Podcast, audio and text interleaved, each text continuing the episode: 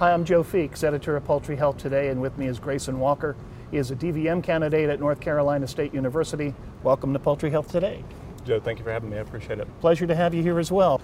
Uh, salmonella is getting even more attention in the poultry industry these days. It's not just all on processing, the guys in live production really have to up their game.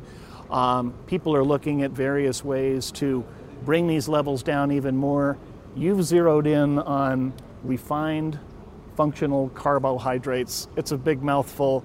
Um, just to get everybody on board, can you tell us exactly what refined carbohydrates are and, and why they're important to salmonella? Yeah, I'd be happy to. So, yeast cell walls have been used as a, a feed additive for quite some time now. They have nutritional and immunological effects that have been demonstrated, but mainly due to this complex of sugars in the yeast cell wall.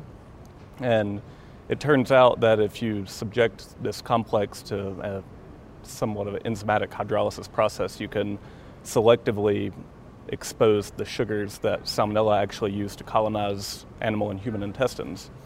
So, what these refined functional carbohydrates, or RFCs, are, is they take essentially brewer's yeast and which is kind of in a crude form, and then they subject it to enzymatic hydrolysis, which is somewhat of a purification, and it exposes these sugars, and then these sugars outcompete the intestinal carbohydrate receptors in the intestines for salmonella to bind to.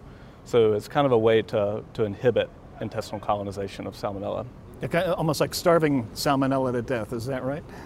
Sort of like that. It's more of like a sequestration. The, the salmonella will bind to that, but once they're bound, it's hypothesized that they can't exactly let go. So then they just go out with the feces and no longer infectious. Well, it sounds like an interesting concept, but you did some research to take a closer look at this. I did. Uh, could you walk us through that?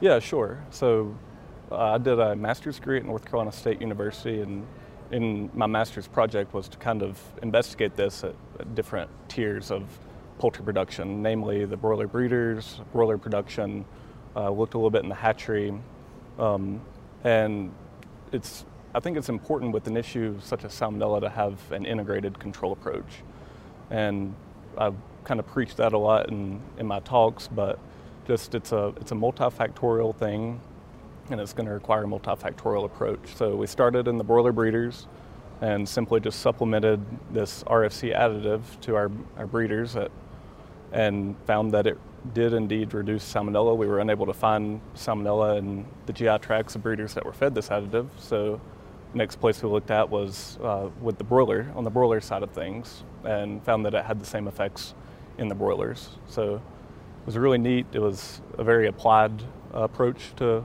to the problem of salmonella using this feed additive, but um, I was I learned a lot and I was satisfied with the results we got.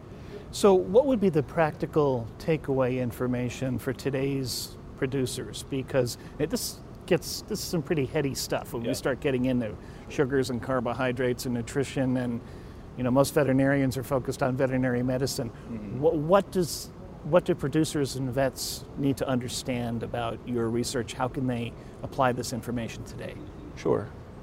On the veterinary side of things, uh, it's obviously the, the goal of a veterinarian to maximize animal health and well-being but with that i think also comes the duty to protect human health and well-being. So salmonella happens to be one of those issues that we can significantly impact human health by also managing our animals appropriately. So on the vet side of things that's that's what the focus should be. On the producer side of things uh, it, it just reinforces the idea of, of managing the birds and uh, sanitizing and doing all that you can to reduce these pathogens that can infect humans on your side through management.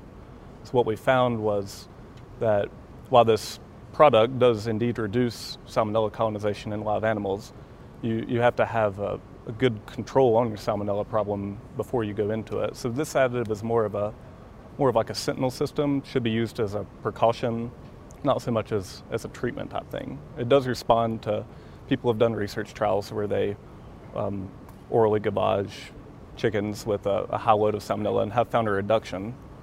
But um, so that effect is still there. But it's still important to do other things with your management to, to keep those salmonella, salmonella levels as low as possible. And, and if you couple it with novel feed additives such as this, you can expect to see pretty good results. And, and if you're using uh, this, this feed additive, and, and, specifically, what is its generic name? It's called, marketed in the United States as Celmanax. Um, internationally, it's called Aviator, but it's a product from Arm & Hammer Animal Nutrition. Okay, and, and so what is the, the normal protocol for, for feeding this product? Is it something that you just use for a couple of days or weeks, or is it ongoing?